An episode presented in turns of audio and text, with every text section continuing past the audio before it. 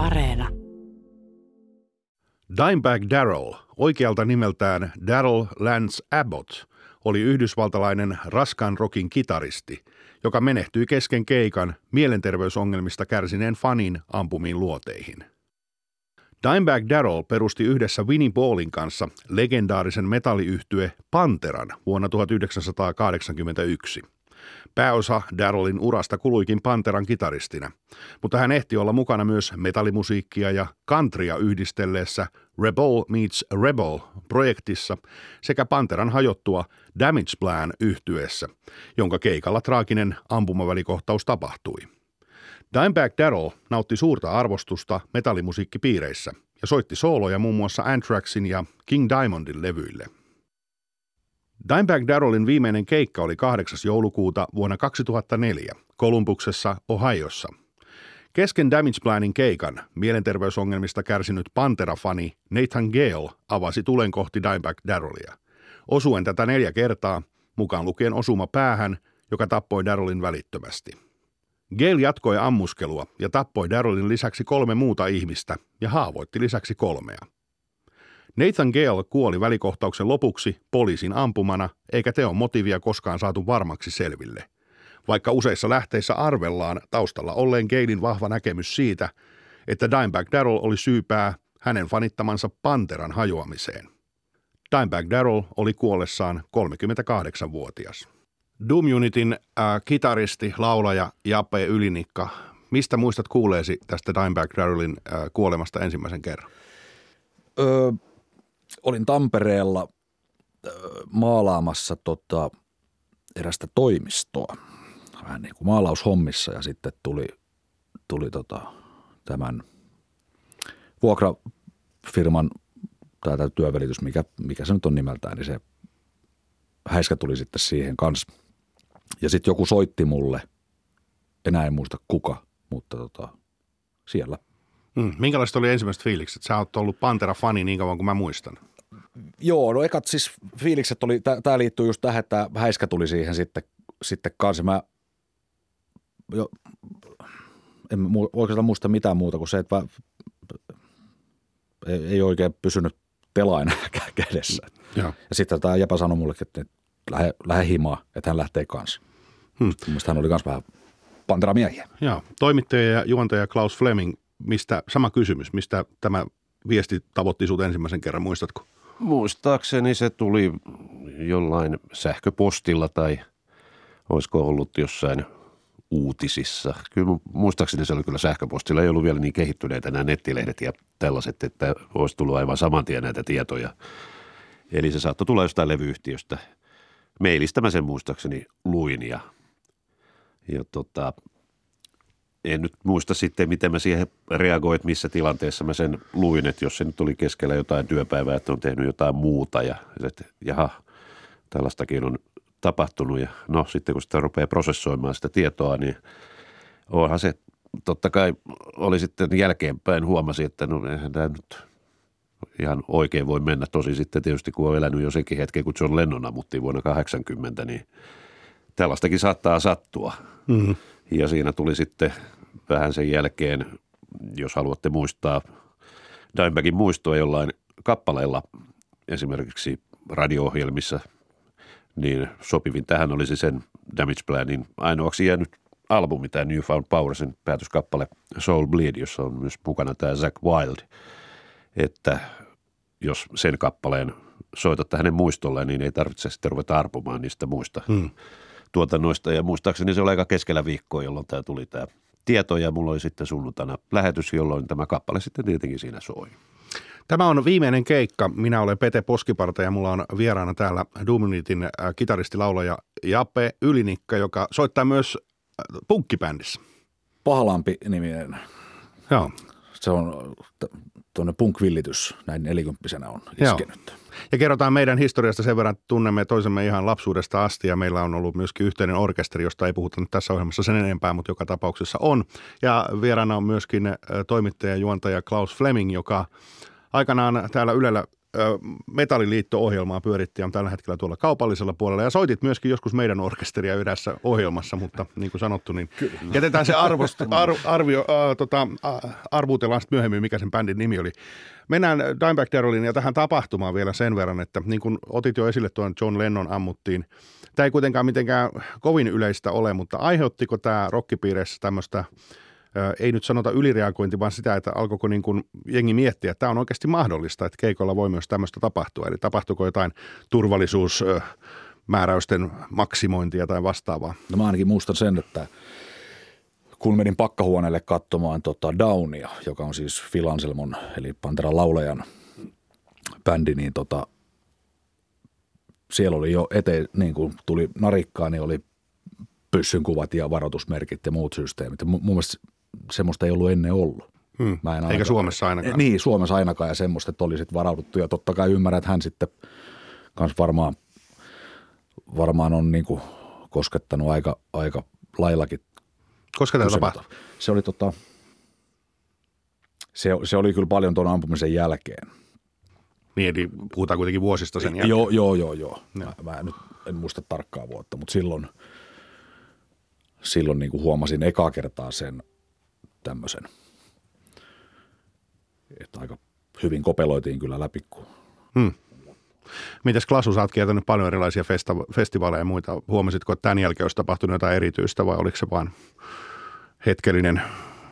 No ei se varmaan Suomessa silleen missään näkynyt. Eihän nyt tietysti kaikkialla ollut mm, minäkään, niin, niin. mutta siis nämä turvatarkastukset on nyt perinteisesti Suomessa ollut justiin sitä tuota, hyväilyä siinä, kun tullaan ovesta sisään.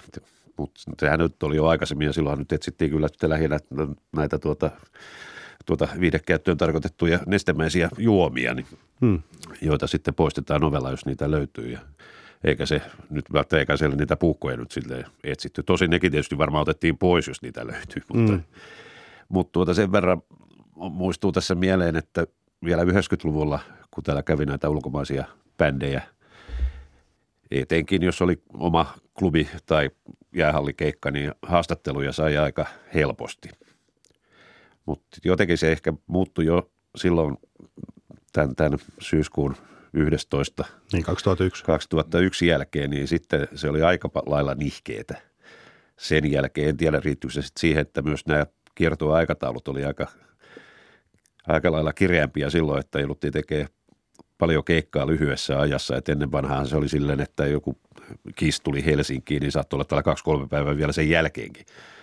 Mutta ja jatkossa on ollut sitten, että ehkä lähtee jo keikan jälkeen seuraavalle paikalle lentää sinne. Hmm. Eli siinä on se aikataulu jo laskettu sellaiseksi, että haastatteluja ei ehditä antaa yksinkertaisesti. Tai sitten niitä ei haluta antaa, että olisiko siinä myös ollut vähän tämmöinen turvatekijä sitten, että koskaan ei kuitenkaan voi tietää. Hmm, nimenomaan. Et Yhdysvaltain päässä etenkin, niin siellä voidaan just tällä tavalla asioita ajatella, että koska se haastattelu ei ole niin tärkeä kuin se oma henkikulta, jos nyt vaan jotenkin on mahdollista, että tässä on jotain. Ja, ja kaikkiahan nyt ei voi nyt silleen läpivalasta kuitenkaan. Ei, niin. Tota, amerikkalaiset ei tunnu oppivan, vaikka näitä kaikenlaisia kouluampumisia ja joukkoampumisia tapahtuu siellä, mutta tota, se jostain syystä ei mene niille kaaliin, että se aseiden määrä ja se vapaa pito niin on jotenkin kontrassa tähän hommaan. Niin, se, se on se on se, se on niinku- vapauden niin hinta, mikä. Se on niin, joku näin, joo. Ja kun tuntuu, että se, jotenkin se kulttuuri on sitä, että, niin kuin, että asiat on sitten sovittu, kun joku on niin kuin ammuttu. Niin, niin riippuu vähän millä. niin. mitäs tässä nyt puhelee ja jaarittelee, vaan sille, että otan pyssyn ja ammun jonkun. Hmm. Surullista. No minkälainen kitaristi Dimebag Darrell oli? Siis äh, sä oot kitaristi ja, ja tota, toinen on heavy-musiikista hyvin perillä oleva toimittaja, niin oliko hänessä tämmöisiä selkeästi tunnistettavia kitaristipiirteitä, että kun kuulet, niin jaaha, tämä on varmaan sen tekemä? No kyllä mun mielestä ainakin silloin oli tota, niin kuin aika mullistavaa koko Panteran musiikki. Hmm. Siis ihan yleisesti, että se,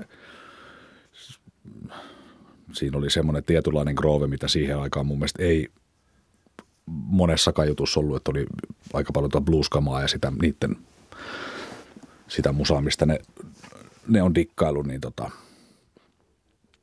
Kyllä mä melkein voisin väittää, vaikka itsekin olen tämmöinen kitaraharrastelija, niin saattaisi jopa tunnistaa, jos kuulisin pelkästään vain kitaran, kitaran soittoon, niin voisin tunnistaa. No saako kuvailla, mistä se voisi tunnistaa? Onko siinä joku No, tietty sa, no, no soundi on tietenkin varmaan yksi ja, ja, ja tota, varmaan myös se, se touchikin ehkä. ja. Entäs klassi? Vaikea tuon tarkemmin sanoa. Joo, mä voisin alustaa tätä vaikka sieltä ihan Panteran alkuajoista, että silloin 80-luvun alussa, kun se nyt perustettiin, olisiko se ollut 81, ensimmäinen levy taisi tulla 83. Ja ne ensimmäiset levythän oli semmoista glam rockia, hard rockia.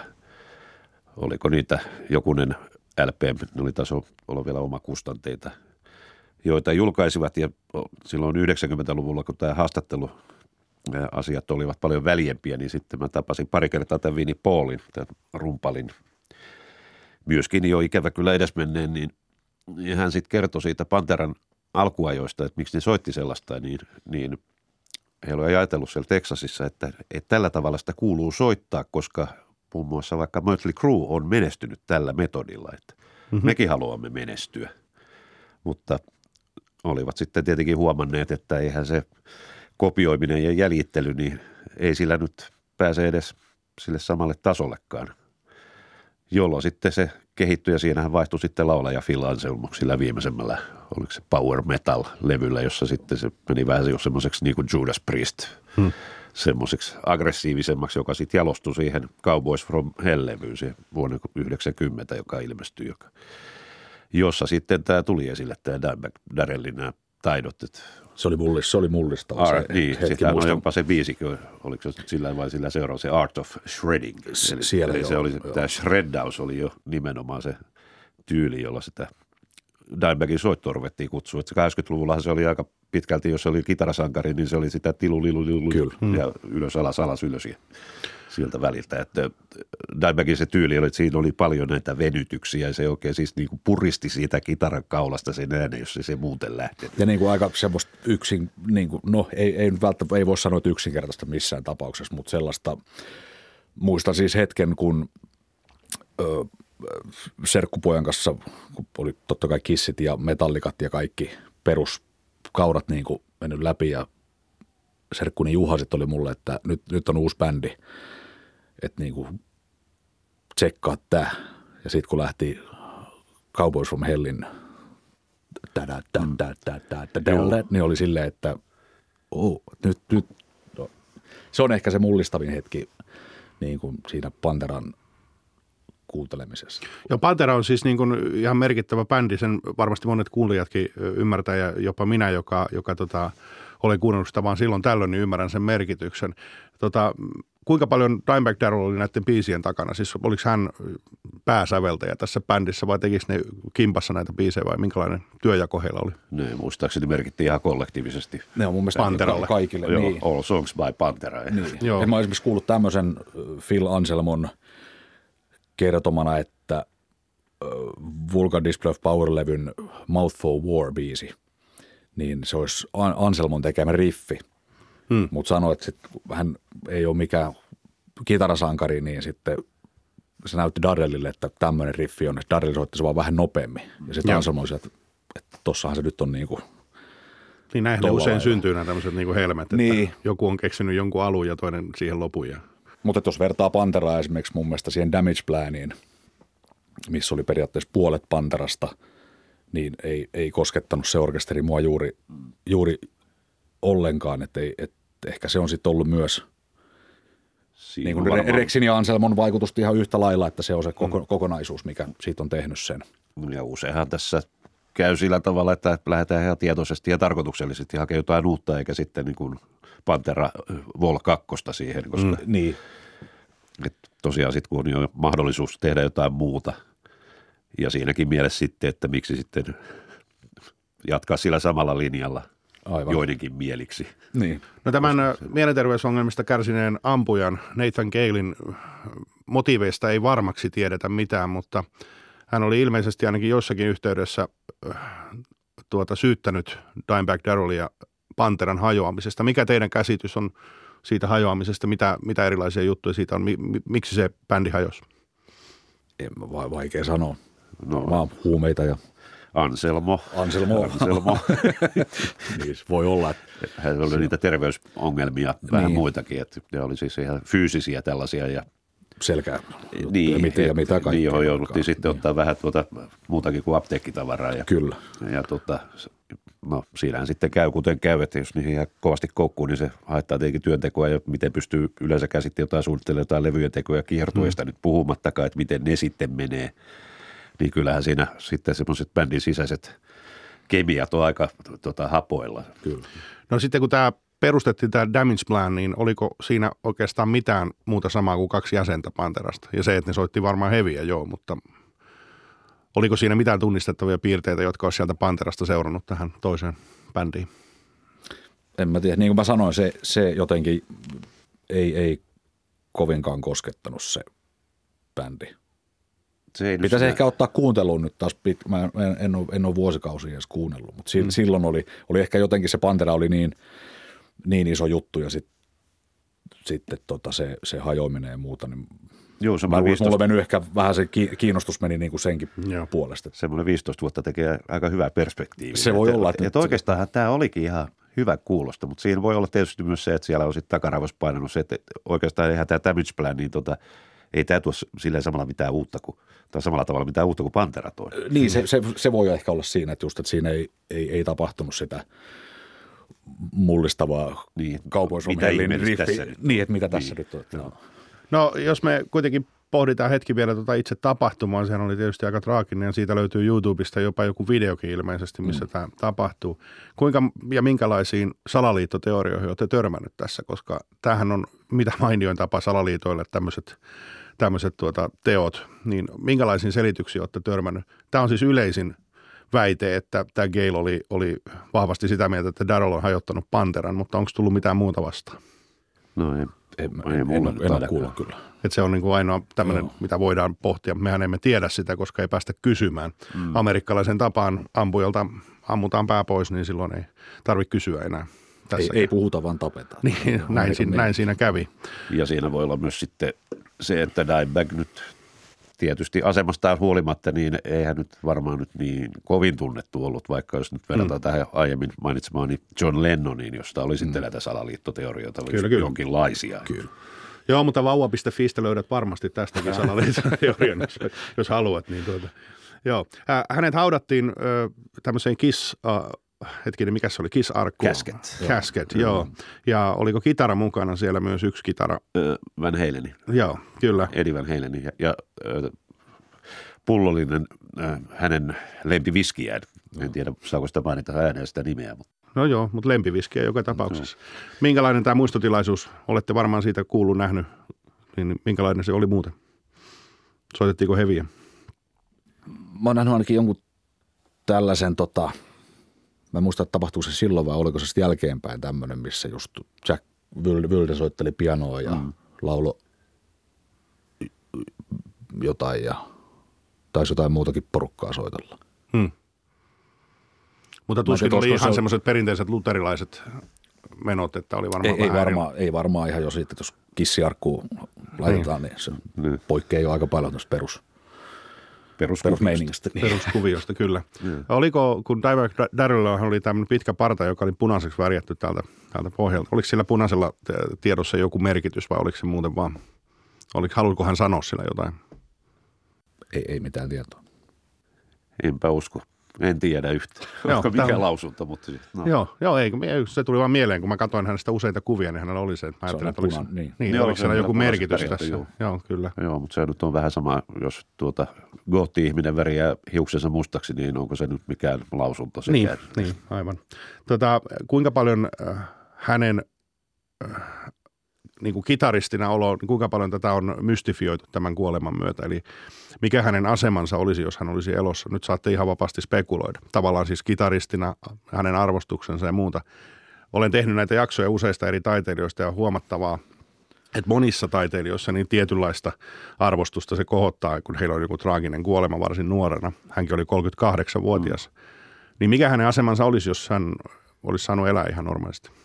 Kitaristina nimenomaan.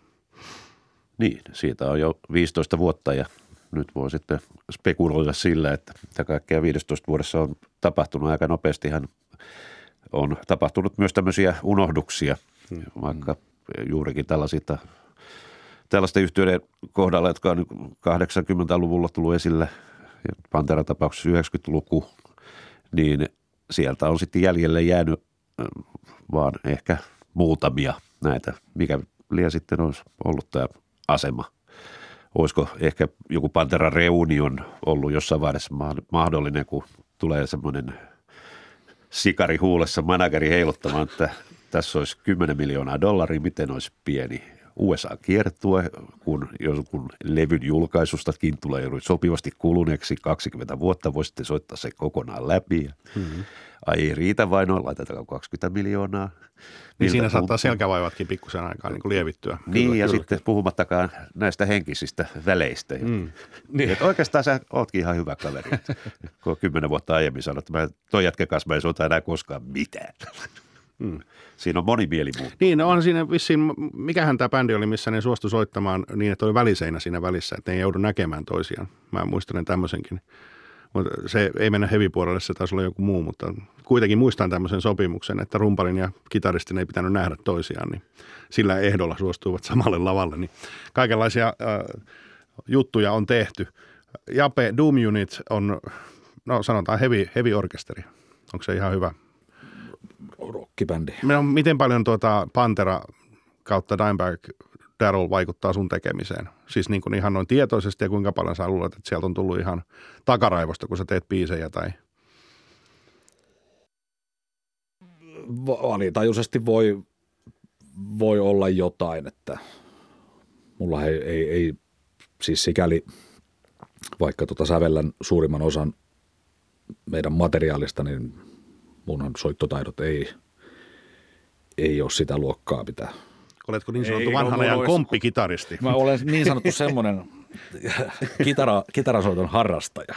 Joo. Niin tota, ehkä keskityy eri, eri asioihin kuin siihen. siihen. Mutta sä tunnistat, että ikään kuin jossain kuitenkin toi Kyllä mä luulen, ja sitten kyllä niin. varmaan sit Panterasta, niin kun, jos puhutaan, että mennään vielä Panteraan, niin sieltä voi sitten olla jotain mm. jotain juttuja.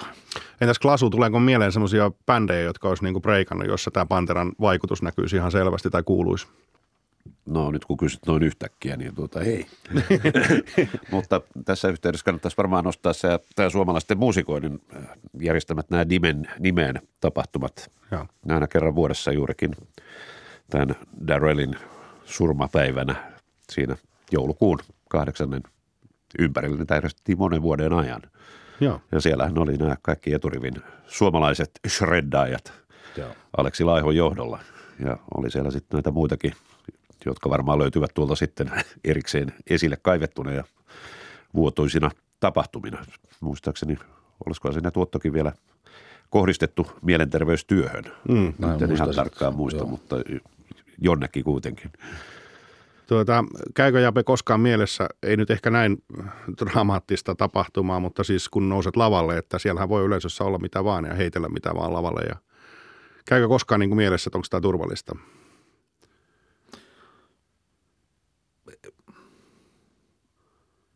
Hyvä kysymys. Niin, se et on, ole miettinyt. Se, se, ei, ei, ei, mä periaatteessa ole.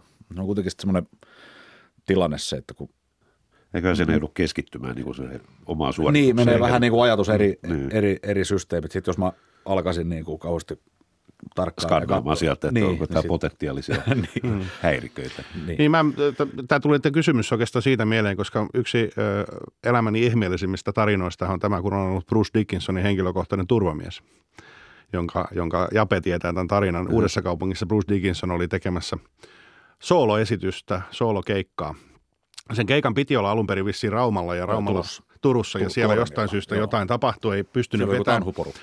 Joo, meni edelle ja tota, Bruce Dickinson tuli uuteen kaupunkiin Hotelli Aquariukseen, joka on siis tällainen iskelmäravintola. Mm.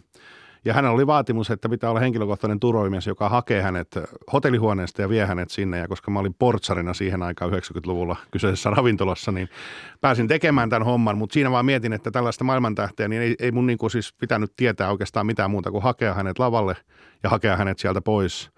Mutta ei mulle ollut neuvottu mitään, että sitten jos joku ampuu, niin hyppäät luodin eteen, vaan äh, mä mietin, että aika niin kuin kepposilla ja hepposilla äh, jutuilla siinäkin mentiin. Mutta muistan, oltiin siis porukalla saunassa silloin, hotellin saunassa ja mentiin hakemaan Heralta nimikirjoituksia, kun hän söi siinä hotellin omistajan kanssa pizzaa.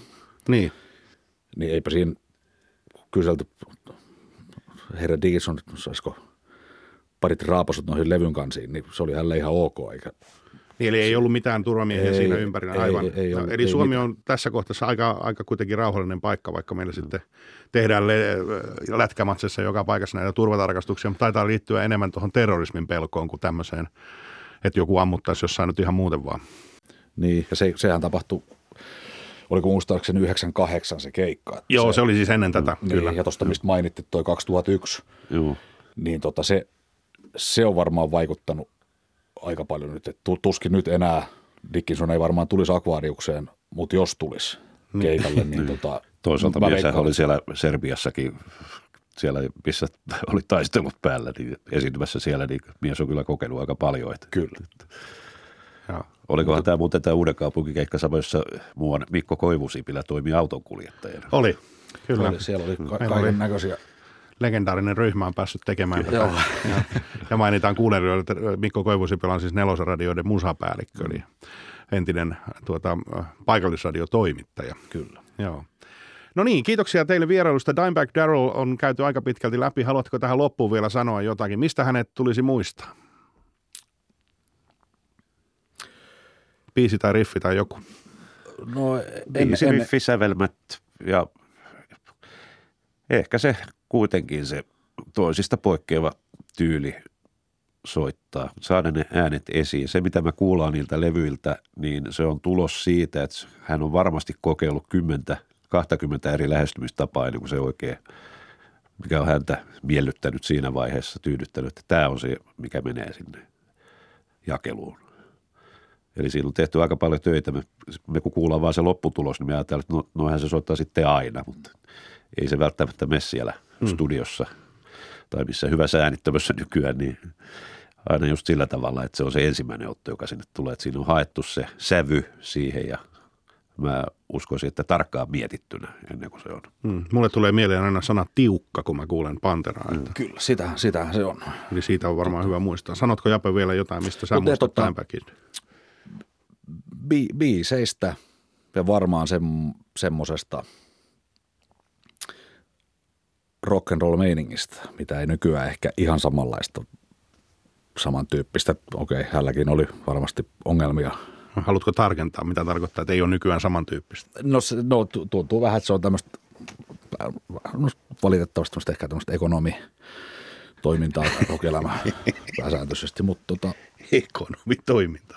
niin, sillä, sillä, sehän, sehän on heti kun pistää bändi pystyyn, niin se on Joo. bisneshommat pitää olla kunnossa. Aa, niin Et niinku se- semmoista et- niinku, et joo, se- joo. se- Mm. si, si, siinä oli vielä sellaista varmasti tämmöistä niinku ihan oikeaa ja aitoa Tehtiin musaa ja, vaarallisuuden, mm, niin, ja vähän semmoista vaarallisuuden tunnetta vielä, Niin. niin. mutta tota, tehtiin musaa ja sit siitä niinku seurauksena saattoi olla se, niin. että siitä joskus tulee rahaakin, eikä niin, että lähdetään tekemään rahaa ja katsotaan sitten, että tuleeko niin, biisejä. muista kun joku tehdä kappaleetkin. Niin. Mutta tota, hänen henkensä sikäli elää, että meillä on Pahalampi yhtyeen kitaravirtuosi Jarkko Heinonen, niin tota, hänet on nimetty kolikkopussi Heinoseksi, että Su- Suomen vastine. Suomen vastinen Dimebag Darrell. Kyllä.